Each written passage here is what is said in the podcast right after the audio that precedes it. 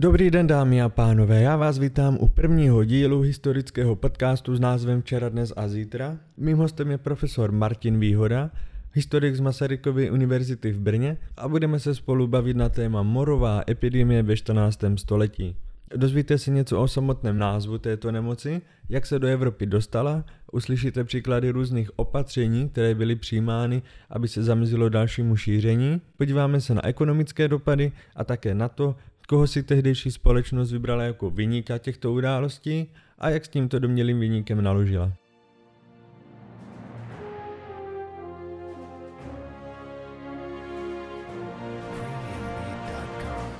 Já vás tady vítám, pane profesore, dobrý den. Dobrý den. A pro začátek bychom si mohli něco říct o tom názvu, co bylo vlastně označováno jako mor. Ten termín se používá běžně pro různé situace, ale nakolik můžeme soudit, zejména při analýze kosterních ostatků z různých pohřebišť, z různých období, tak příčiny hm, nějakých velkých epidemií, které zasáhly buď eh, nějaký region, nebo dokonce nějakou celou zemi, nebo třeba jenom nějaké velké město, mohly být velmi rozdílné. V literatuře se běžně objevuje zmínka ku příkladu o moru roku 1167, který měl před Římem zdecimovat vojsko Friedricha Barbarosy. Mimo jiné tam zemřel také pražský biskup Daniel. Ale dnes se zdá, že se spíš jednalo o pandemii nějaké cholery, nebo prostě nějakého onemocnění, které patrně souviselo se špatnou vodou. Mohla to být kombinace různých faktorů, ale v každém případě se nejedná o nemoc nebo epidemii, které bychom mohli klasifikovat jako, jako morovou nákazu. Velmi složité je také třeba nakládání s takzvaným justiniánským morem. To byla vlastně epidemie, která zasáhla východní středomoří ale pokud jdeme dozadu, vlastně do minulosti, ode dneška, tak asi současnému stavu, to znamená pandemie koronaviru, s níž dnes zápolíme, a zápolí s ní nejen Evropa, nebo nejen Česká republika nebo Evropa, ale celý svět, tak eh, v podstatě pandemie srovnatelné velikosti a srovnatelné závažnosti tu je snad jenom jediná a to je takzvaná epidemie černé smrti. Mám tím na mysli um, epidemii, která zasáhla Evropu v polovině 14. století, tedy mohl bych i dokonce uvést letopočet 1347, kdy to celé začalo. Ale problém je v tom, že Evropu zasáhlo několik vln a v podstatě eh, tady ty epidemie řádily až někdy do konce 60. Eh, let, možná do počátku 70. let 14. století. Nejistota plyne jednoduše z toho, že doboví svědkové neměli takové lékařské znalosti a vzdělání a jednoduše mohli označovat za mor i nějakou chorobu, která s tím původním morem, s tou černou smrtí, tak úplně nesouvisela. Takže už ve 14. století tuto nemoc označovali jako mor, nebo je to výmysl moderní doby? To je e, problém zase, protože termín mor je vlastně novodobého původu. V latinských pramenech se používá třeba magna pestilencia, nebo prostě různé opisné termíny. Třeba i ten dnešní módní název černá smrt je vlastně novodobý, který byl zpětně dán této nemoci.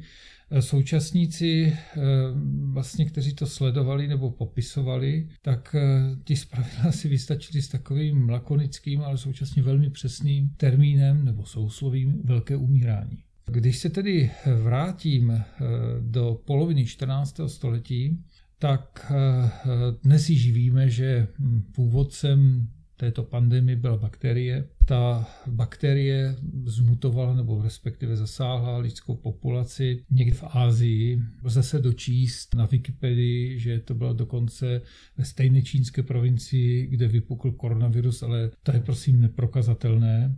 To je prostě už zase nějaké hledání eh, analogií tam, kde nejsou. Eh, v každém případě víme, že se tento mor eh, šířil v mongolské říši, která sahala od eh, Číny vlastně až po Evropu, zahrnovala také jižní oblasti dnešního Ruska, samozřejmě dnešní Ukrajinu. A tam se zdá, že asi tím spouštěcím mechanismem, respektive tím bodem zlomu, kdy to celé začalo být pro západní Evropu nebezpečné, je opravdu ten rok 1347, kdy Mongolové, kteří přitáhli ze střední Asie, začali obléhat jeden zdejší přístav, přístav na Krymu jménem Kafa. Tento přístav eh, byl jednou z obchodních kolonií města Janova. Eh, Janované obchodovali s východem a právě Černé moře bylo důležitou vstupní branou, protože u Černého moře končila vlastně ta původní hedvábná stezka a zisky z eh, obchodu s východem, s Čínou byly prostě závratné. Takže proto měli o Černé moře zájem nejen Janované, ale jako také Benátčané. A dlouho Mm, z tohoto obchodu profitovala Byzantská říše vlastně až do konce 12. století. Pak se dostala Byzantská říše do vleklé krize a její místo zaujaly právě italské námořní republiky, zejména Benátky a Janov. A tak se tedy dostali Janované až na Krym. Zde na Krymu obchodovali s místními, ale to obyvatelstvo na Krymu bylo smíšené, byli tam jak křesťané, tak tam byli muslimové a údajně snad v nějaké hádce mezi Janovanem, mezi křesťanem a mezi muslimem ehm, došlo vlastně k rozkolu. Údajně se měli pohádat o to, jestli křesťan nabídl muslimovi správnou cenu. V té ostré hádce, která byla nejprve slovní, tak posleze přerostla tedy i do nějaké osobní potyčky, v níž měl ten Janovan údajně zabít eh, muslimského obchodníka. Načež Janované se stáhli do svého města, kde se opevnili a posléze vlastně dochází ke čtyřletému obléhání ze strany Mongolů. Mongolové nesnad, že by nebyli to prosím nás jenom nějací primitivní nájezdníci. Oni vlastně díky Číňanům měli k dispozici i vyspělou na tehdejší dobu válečnou techniku, včetně válečných strojů, ale prostě ty hradby kafy byly tak dobře stavěné, že se město dlouho nepodařilo zdolat. A navíc právě v roce 1347 se posily, které přišly ze střední Asie, tak se ho přinesli i tento mor, nebo respektive tuto chorobu. A ta choroba měla strašlivým způsobem decimovat oblehatelů. Což Janované pokládali za boží znamení, boží trest a chápali to, že tedy Bůh stojí na její straně. No a Mongolové tedy začali mrtvoli svých zemřelých spolubojovníků metat katapulty přes hradby města a ve městě samotném se ta nemoc nesmírně rychle rozšířila. Dnes už víme tedy proč, mm, že to je bakteriálního původu a jakým způsobem se vlastně ta nemoc mezi lidmi šířila. Když město zachvátila epidemie, no tak samozřejmě, že Janované se snažili zachránit, jak to jenom šlo, takže se nalodili na lodě, které měli v přístavu a odpluli s nimi. A teď tady je teď módní vlastně sledovat takzvané trasování těch nemocných, že se to ve veřejném prostoru pomocí chytrých telefonů dělá. A toto je úžasný příklad, tedy smutný příklad, ale současně pro nás nesmírně vzrušující příklad, protože my přesně víme podle data, kdy ta nemoc vypukla, v kterých koutech Evropy, tak přesně vím, kde ti Janové kotvily. Kdekoliv zakotvili, tak tam tu nemoc zanesli. A první velkou stanicí, první velký přístav, který měli na cestě, tak je samozřejmě Konstantinopol. A právě Konstantinopol, centrum obnovené Byzantské říše, prošlo dokonce několika vlnami této nákazy, které strašlivým způsobem zdecimovaly tu městskou populaci, protože ve městech se ta choroba samozřejmě šířila nejsnadněji, protože lidé byli v intenzivním kontaktu. Pak tedy ti Janované víme, že se zastali třeba v sicilské Mesině, takže to propuklo na Sicílii a tak dále a tak dále. Ty paralely jsou skutečně velmi silné z současnosti, protože jednou z nejpostiženějších zemí byla Itálie, jako příkladu. A Itálie, ale zase v rámci Itálie byly eh, různé regiony, které byly zasaženy různou intenzitou. Víme, že mimořádně silně bylo zasaženo Toskánsko. Toskánsko eh, máme vlastně i takový hezký literární eh, pomník této epidemie. Je to Bokačův Decameron. No, mně teda Decameron spíš přijde jako soupis různých milostných povídek, než záznam o probíhajícím moru. Ano, Decameron jsou, je samozřejmě sbírka různých lehtivých povídek. Často je to i takové až, až to lehká pornografie. Ale ty povídky, které Boccaccio zhromáždil nebo napsal, upravil do této podoby, byly záměrně stylizovány ve velmi rozverném duchu, protože ona si měla vlastně vyprávět společnost mladých lidí, kteří utekli na venkov. Před touto epidemií. Aby zapomněli na ty hekatomby mrtvých, aby zapomněli na tu katastrofu, která se kolem nich všude odehrávala, tak si jednoduše začali vyprávět tyto příběhy, které jsou plné lásky, něhy, hostin, eh, planoucích ohňů, prostě bezstarostného života. A ten bezstarostný život vlastně skončil úderem této, této epidemie. Čili až budete brát do rukou Decameron, tak na něj nepohlížíte jenom na takovou lehtivou četbu nebo lehkou četbu, ale je nutno to vnímat jako nepřímou výpověď o hrůzách té doby. A možná ten Decameron v tomto je působivější než líčení soudobých kronikářů, které popisují vlastně průběh té choroby a jak ti lidé rychle umírali a tak dále třeba případ Florencie nebo, nebo případ Toskánska obecně. Na druhé straně tady máme Milán, kde v Miláně ta nákaza byla potlačena hned v samotném zárodku. Samozřejmě nemáme po ruce tak přesné statistiky jako dnes v 21. století, ale přece jenom na základě pramenů, které se dochovaly, respektive které reflektují situaci ve městě Miláně, se zdá, že skutečně těch mrtvých nebylo v porovnání s jinými severoitalskými městy mnoho. A bylo tomu tak proto, že městská rada eh, ve chvíli, kdy viděla, co se děje v jiných městech, nebo dostala zprávy o tom, tak se rozhodla k velmi krutému, ale jak se zdá mimořádně účinnému kroku. Ve chvíli, kdy zjistila a začala vlastně kontrolovat domy ve městě a když zjistila, že v nějakém domě je někdo nakažený, tak bez milosti, bez ohledu na to, kdo v tom domě bydlí, nebo kolik osob tam bydlí a zda jsou všichni nakažení nebo ne. Nechala zazdít všechny vstupy do těchto domů a jednoduše ti lidé tam umřeli buď na tu epidemii, anebo až jim došly zásoby, tak prostě umřeli hladem a žízní. Je to mimořádně kruté opatření, bylo to mimořádně kruté pro nás v dnešní době nepředstavitelné, ale zase si můžeme představit nebo mít před očima scény ze severoitalských měst, z té karantény, kdy vlastně ti lidé byli zavřeni ve svých bytech a nemohli vycházet. A e, ukázalo se, že to je vlastně ve chvíli, se ta epidemie rozběhla, tak asi není moc jiných nástrojů, jak jak takové hrozné vlně čelit, zejména když nejsou po ruce vlastně žádné léky nebo, nebo, nebo žádné vakcíny. Takže to na naše poměry můžeme nazvat jakousi extrémní karanténou? Ano, extrémní to jistě bylo, ale zase si musíme uvědomit, že v polovině 14. století lidé vůbec netušili, co to vlastně je za nemoc. Oni jenom věděli, že ti lidé byli třeba ráno zdraví a ještě se v klidu nasnídali nebo prostě s chutí pojedli něco. Kolem poledne mohli dostat horečku nějakou, Večer se jim objevili v podpaží, zejména v, tam víme, kde jsou tedy e, uzliny, se jim objevily prostě boláky nebo temné skvrny. Ty temné skvrny se začaly nadouvat, praskat, vytékal z nich něco jako hnis, eh, nebo oni si mysleli tedy v té době, že to je hnis, věděli, že to je nakažlivé, tady toto už jenom, ale teď nevěděli, jestli je nakažlivé, nakažlivý dotyk, nebo třeba už jenom to, jak, jak, jak dýchají, že dýchají stejný vzduch. Nedokázali si toto představit a tak vlastně například eh, se snažili zabránit šíření té nemoci tím, že například používali voné masti.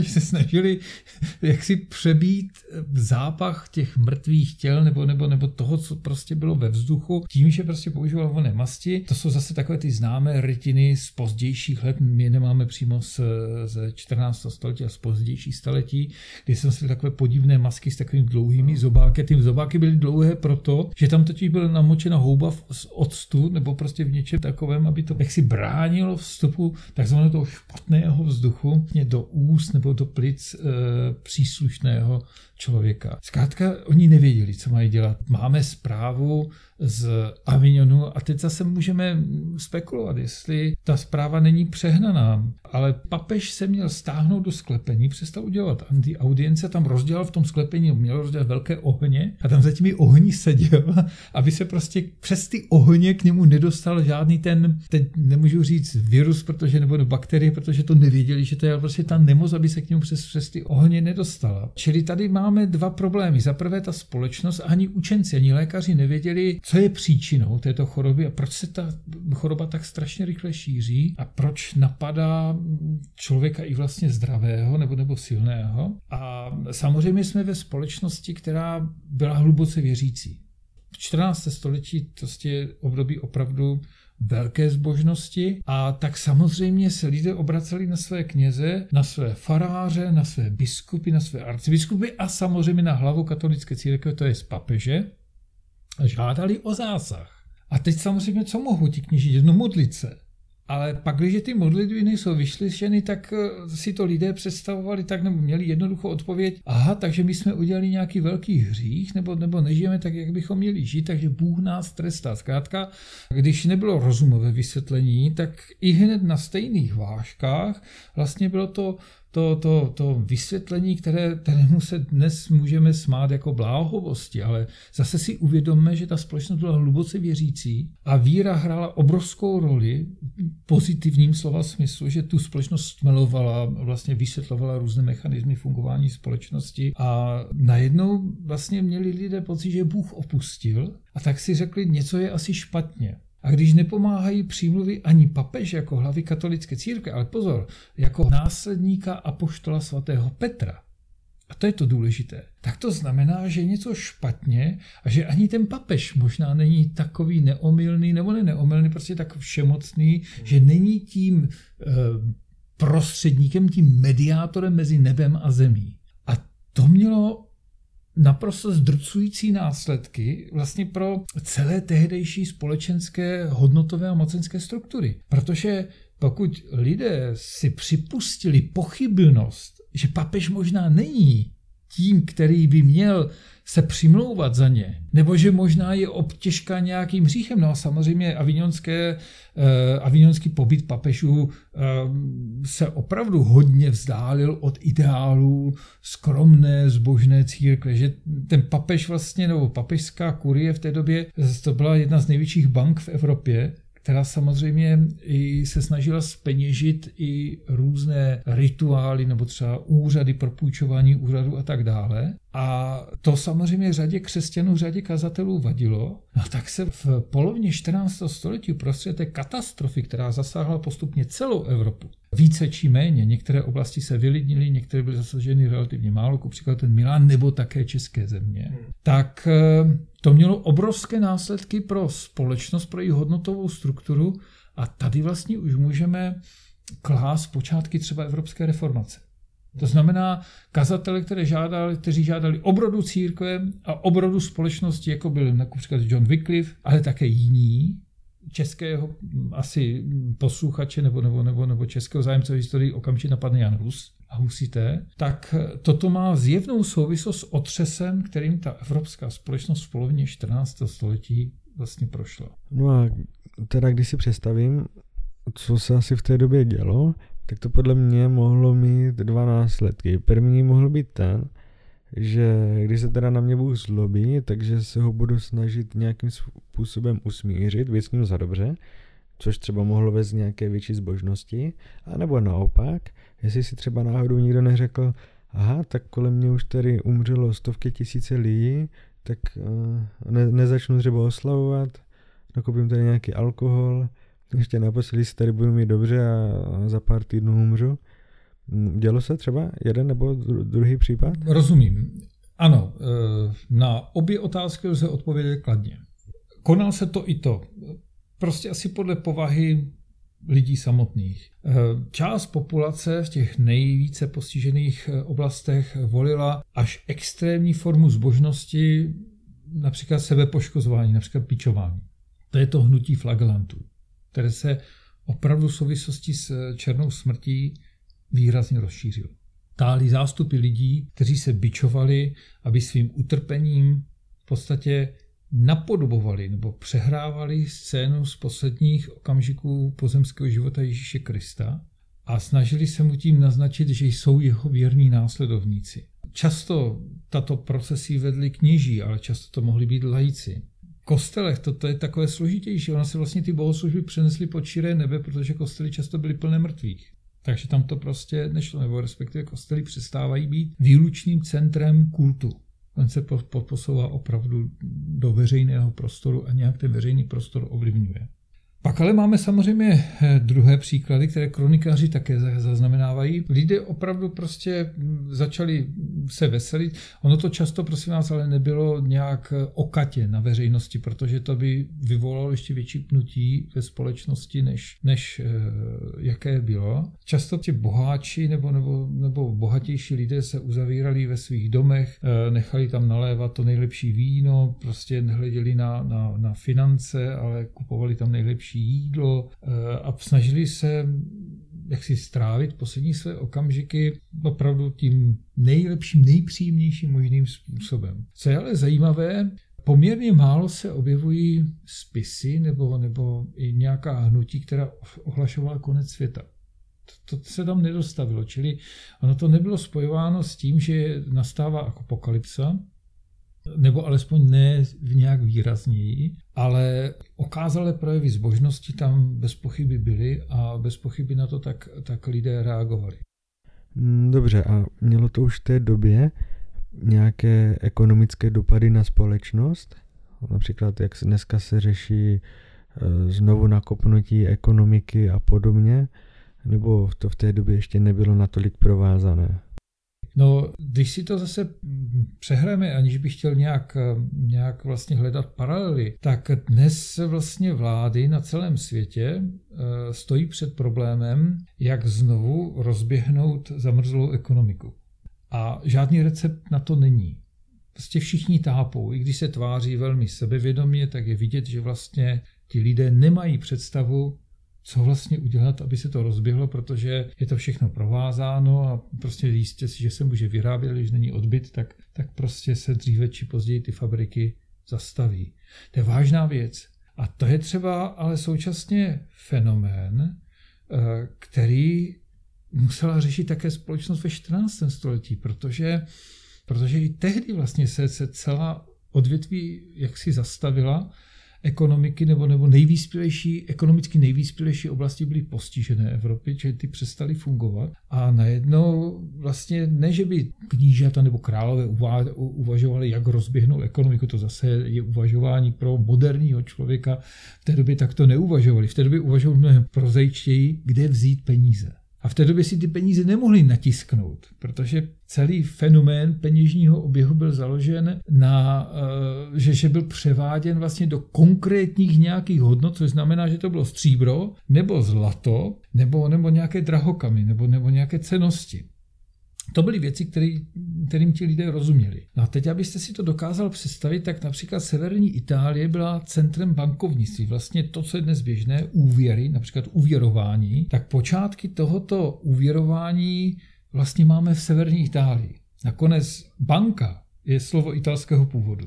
A e, řada královských dvorů byla závislá na úvěrech, které ji poskytovali bankéři z severní Itálie a samozřejmě, že ručila ne svým majetkem, ale svým královstvím. Například francouzský královský dvůr, ten vysloveně byl založen na úvěrovém hospodaření. Jo, že prostě dostali nějaký kredit a pak to třeba spláceli nějakým způsobem, nebo často nespláceli nakonec. Eh, co dělali velké dluhy, víme na nešťastném osudu, na tragickém osudu templářů, že? I francouzský král, když zjistil, že už ty dluhy nezaplatí, tak se jednoduše zbavil svých věřitelů, to je z těch, těch teplářů. No ale tady došlo k opačnému problému. Totiž ti bankéři najednou zjistili, že jim umřeli ti dlužníci. A to byl velký problém, protože pokom chtít vymáhat dluh, když prostě tam nikdo nezůstal naživu. A to byl problém. A najednou ty banky, které vysloveně byly založeny vlastně na, na množství stříbra v těch pokladnictví ne, ne, nebo zlata, tak najednou prostě měli hromadu dlužních úpisů, které byly náhle zcela bezcené. A co udělali ti bankeři? No, začali se bát půjčovat, protože když ta nemoc řádí, tak já někomu půjčím peníze a co když on prostě zemře do měsíce? Tak já už ty peníze nikdy neuvidím. A to začal být vážný problém. A ten problém byl dokonce natolik vážný, že eh, jsme zase uprostřed anglo-francouzského konfliktu, takzvané stoleté války. A ta stoletá válka musela být zastavena mírem v Bretagne, 1359-1360 uzavřen, Jednoduše proto, že za prvé se nedostávalo sedláků, kteří by obdělávali ta pole, která mohly ty armády drancovat. Hmm. Prostě ty armády nejenom neměl kdo zásobovat. Za druhé, ani angličané, ani francouzi neměli peníze, aby prostě najímali si ty žoldnéře a stavěli je do pole proti sobě. Jednoduše proto, že jim nikdo nechtěl půjčit, nebo nechtěl jim půjčit tolik, kolik by stačilo na vybudování armády. Tak ti dva panovníci se museli sejít a říct si, jako tak toho na chvilku necháme, protože prostě jako na to nemáme peníze, což je Což je zase já to říkám samozřejmě zlehčeně a s určitou nadsázkou, ale, ale toto je třeba motiv, který asi tam musel hrát výraznější roli, než jsme si mysleli, bez zkušenosti, kterou nám vlastně koronavirus dal. Ale ono to má prostě obrovské dopady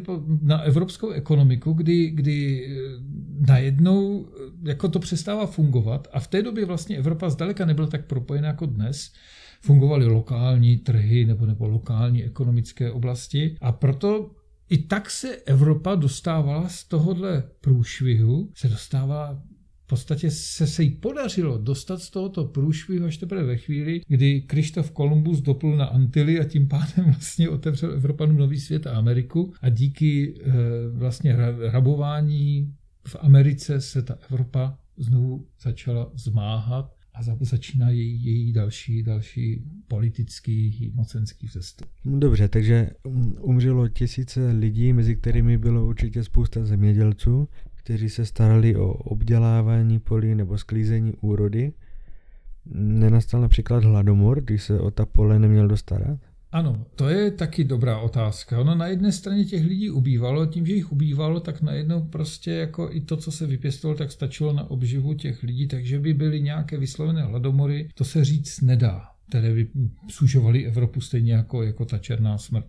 Problém byl v tom, že se některé oblasti vylidnily a že se prostě navrátili zpátky přírodě. Že se najednou z měst stávaly vesnice, extrémní příklady Francie, kdy počet obyvatel Francie, a na to jsou studie francouzských historiků dějin hospodářství, tak Francie snad měla ztratit dvě třetiny obyvatel.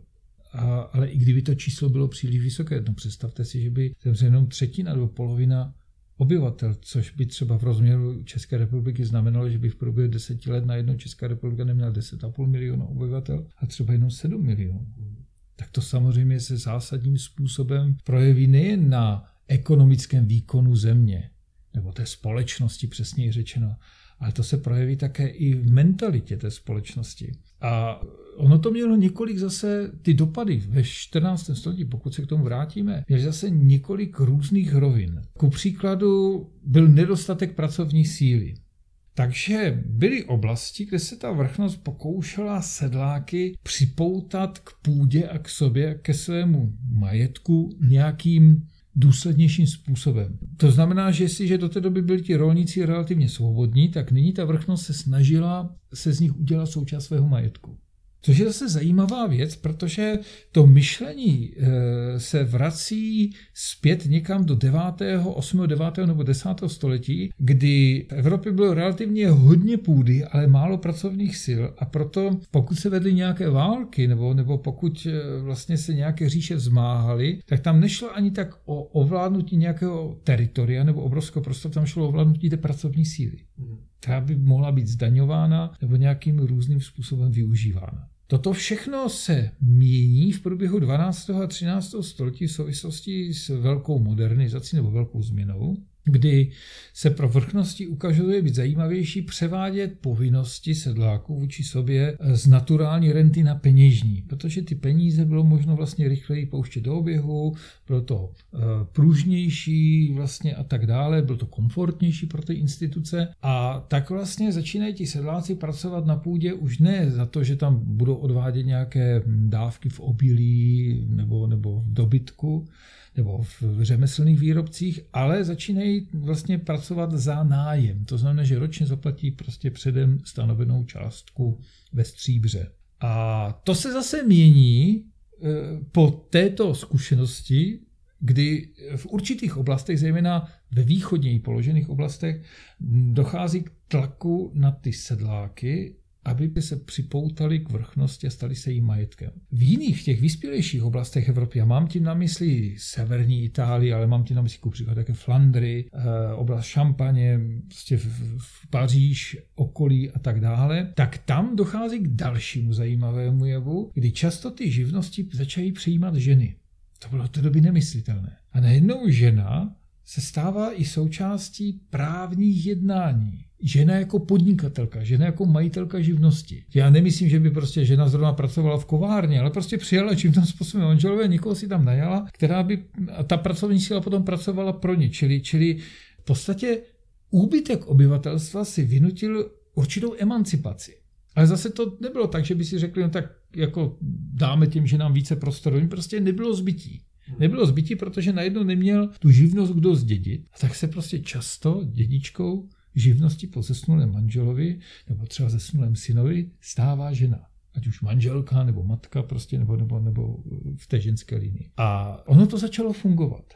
No to začalo fungovat a tím se najednou ta společnost, alespoň v těch nejvyspělejších oblastech Evropy, začala stávat produktivnější, protože do té doby ty ženy stály hodně mimo ten výrobní proces. Myslím ve městech nebo prostě v takových těch specializovanějších činnostech. Samozřejmě, že na venkově pracovali na polích úplně stejně jako ti muži nebo, nebo, nebo děti. A má to závažné dopady zase na vnímání, na chápání ženy vlastně ve veřejném prostoru, v právu, v politice, Prostě ve všech těch oblastech, které, které profilují kulturu nebo mentalitu těch tě dobové hodnoty. To byla spíše pozitivní nebo negativní změna? Ano, to je zase věc poměrně složitá na objasnění, protože se jedná o komplexní problém. V zásadě se začínají objevovat nebo začíná se objevovat způsob hospodaření, kdy vrchnost se snaží být, nebo nějaký majetek, třeba šlechtický, se snaží být Ehm, soběstačný ve všech činnostech.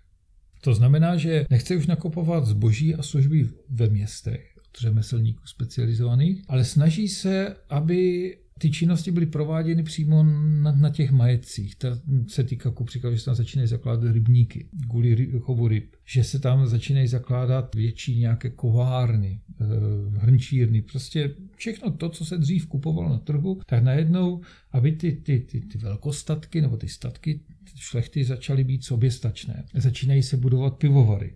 Jo, prostě různé druhy podnikání. U nás se tento proces výrazně projevuje až po husických válkách. V říši k tomu došlo o něco dříve, ale zase je to prostě specifikum vývoje spíš střední Evropy, protože na západě to prostě tak docela nešlo, třeba již proto, že tam nebyly tak velké majetkové celky, prostě ten majetek byl více, více rozdroben. Jestli to bylo pozitivní nebo negativní, no těžko říci. V každém případě, pokud je omezená lidská aktivita, nebo pokud je omezen vlastně svoboda, omezena svoboda člověka, tak to nevěští nic dobrého, protože najednou vlastně namísto tlaku na produktivitu práce, na vynalézání nějakých nových e, postupů, metod v řemesle, tak což čemuž dochází v té západní Evropě, je najednou tlak na extenzivní způsob hospodaření. To znamená, vypěstujeme víc obilí, budeme chovat víc dobytka, postavíme větší dvůr prostě pro prasata.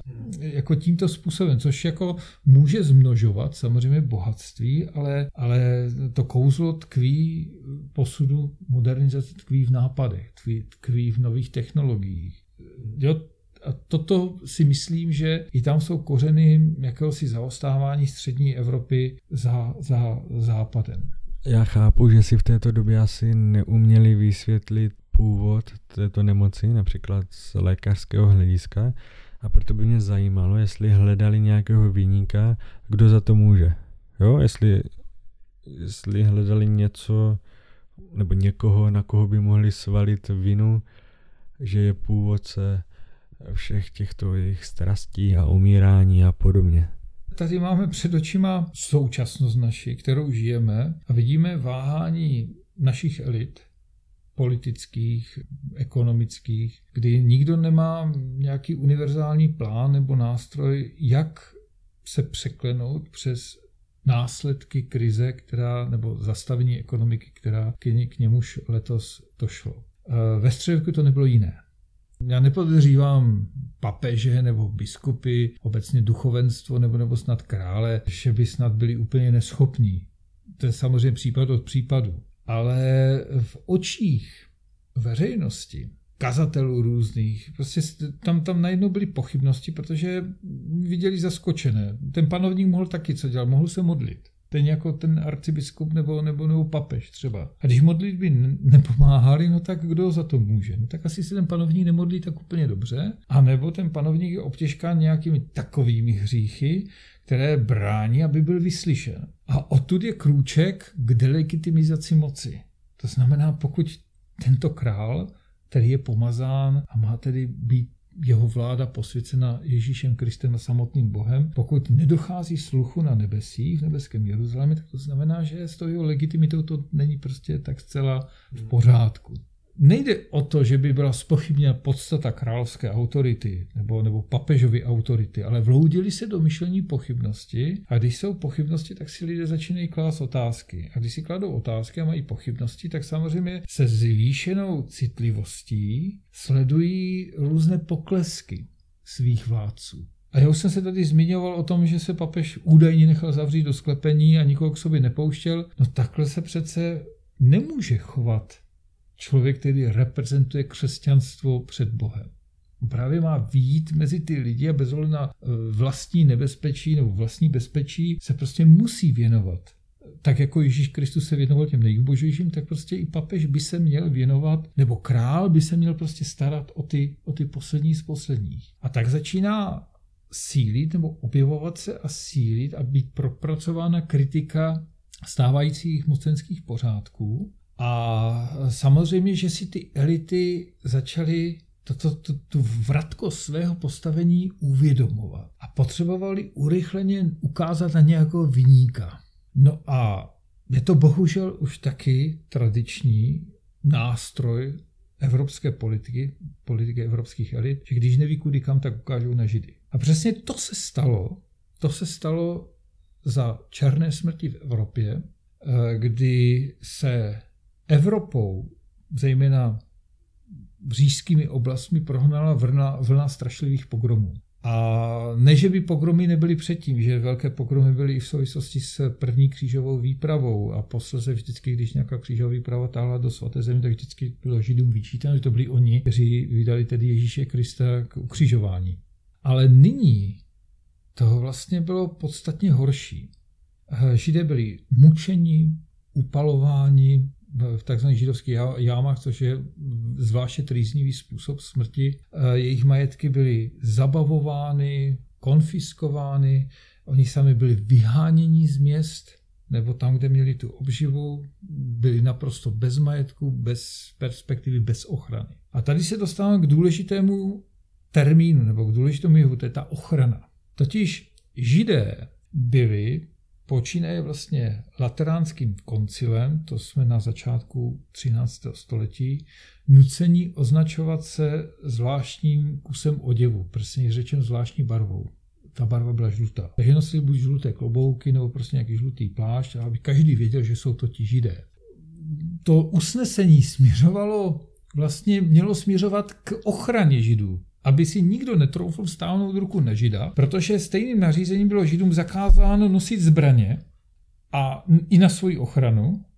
E, samozřejmě nenosili mečel, třeba nějakou dýku nebo něco takového, protože bylo konstatováno, že židé se stávají součástí panovnické komory nebo zeměpanské komory, takže jsou součástí majetku krále nebo biskupa, případně arcibiskupa, kterému platí zvláštní daň, ta daň byla poměrně vysoká, a na oplátku je měl ten zeměpán chránit. Jo, proto byli ti židé vlastně nejen zhromažďováni v určitých vyhrazených místech, čili getech, museli se označovat zvláštním způsobem a najednou každý, kdo viděl, že někdo jde po ulici a je takto oblečen, nebo že vychází tam z té části města, tak každý najednou viděl, že to je žid.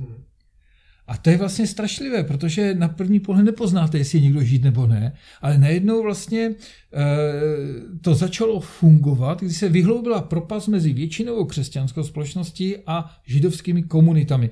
Vlastně zase nemusíme to složitě vysvětlovat, protože přesně to tež se stalo norimberskými rasovými zákony ve Třetí říši, nebo později vlastně v celé okupované Evropě. Tím, že ti židé najednou byli nuceni nosit vlastně židovskou hvězdu, že se jim změnila příjmení, nebo tak, že tam museli si prostě dát například u mužů Izrael, že u žen Sára, hmm. jako vložit do, ať, ať už se jmenovali jakkoliv, třeba František Novák, tak to byl František Izrael Novák. Hmm.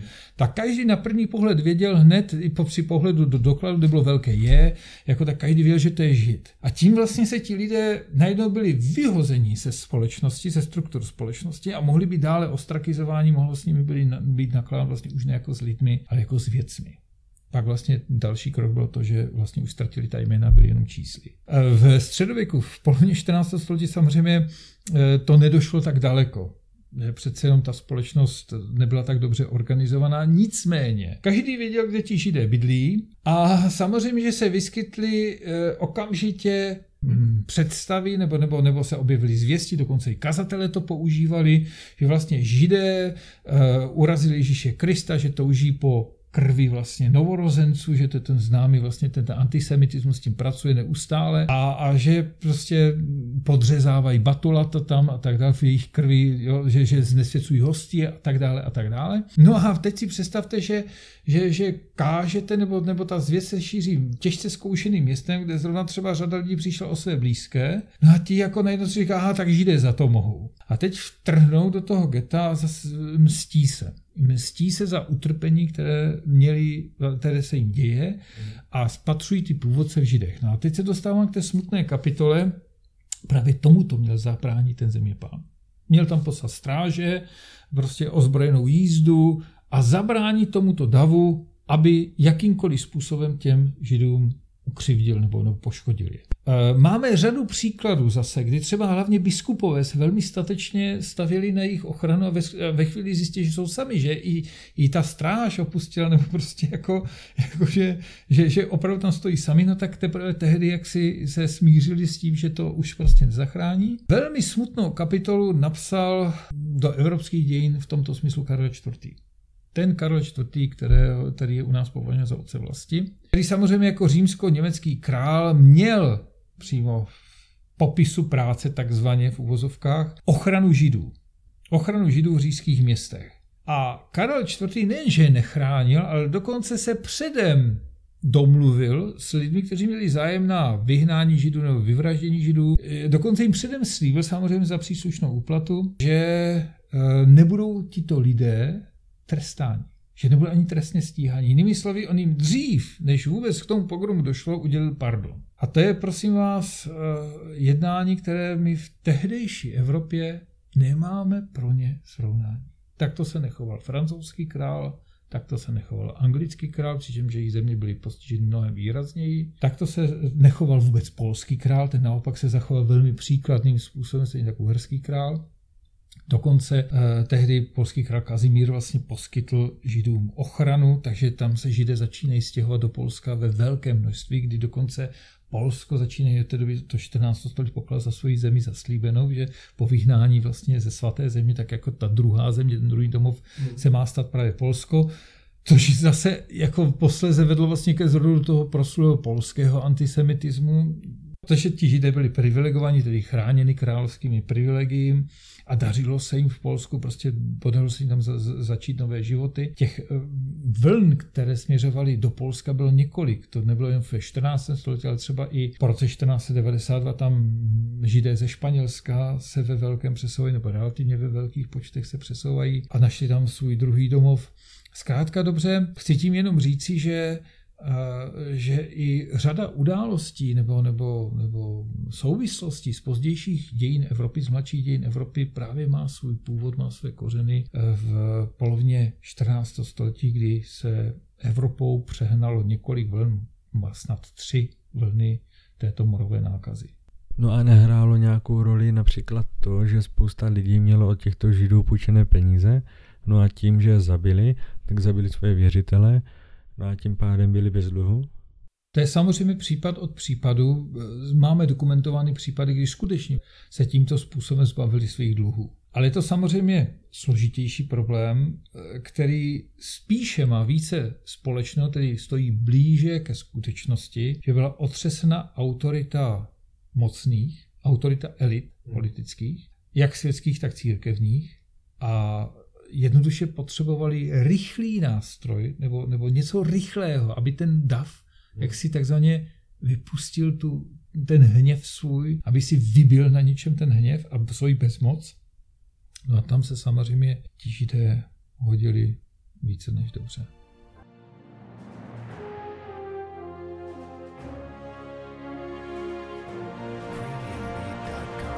To byl historik Martin Výhoda a pokud byste si chtěli přečíst něco z jeho vědecké tvorby, mohu vám doporučit například knihu Zlatá bola sicilská, podivuhodný příběh ve vrstvách paměti, Morava v době knížecí 906 až 1197 nebo první česká království. Mějte se krásně a naslyšenou u dalšího dílu.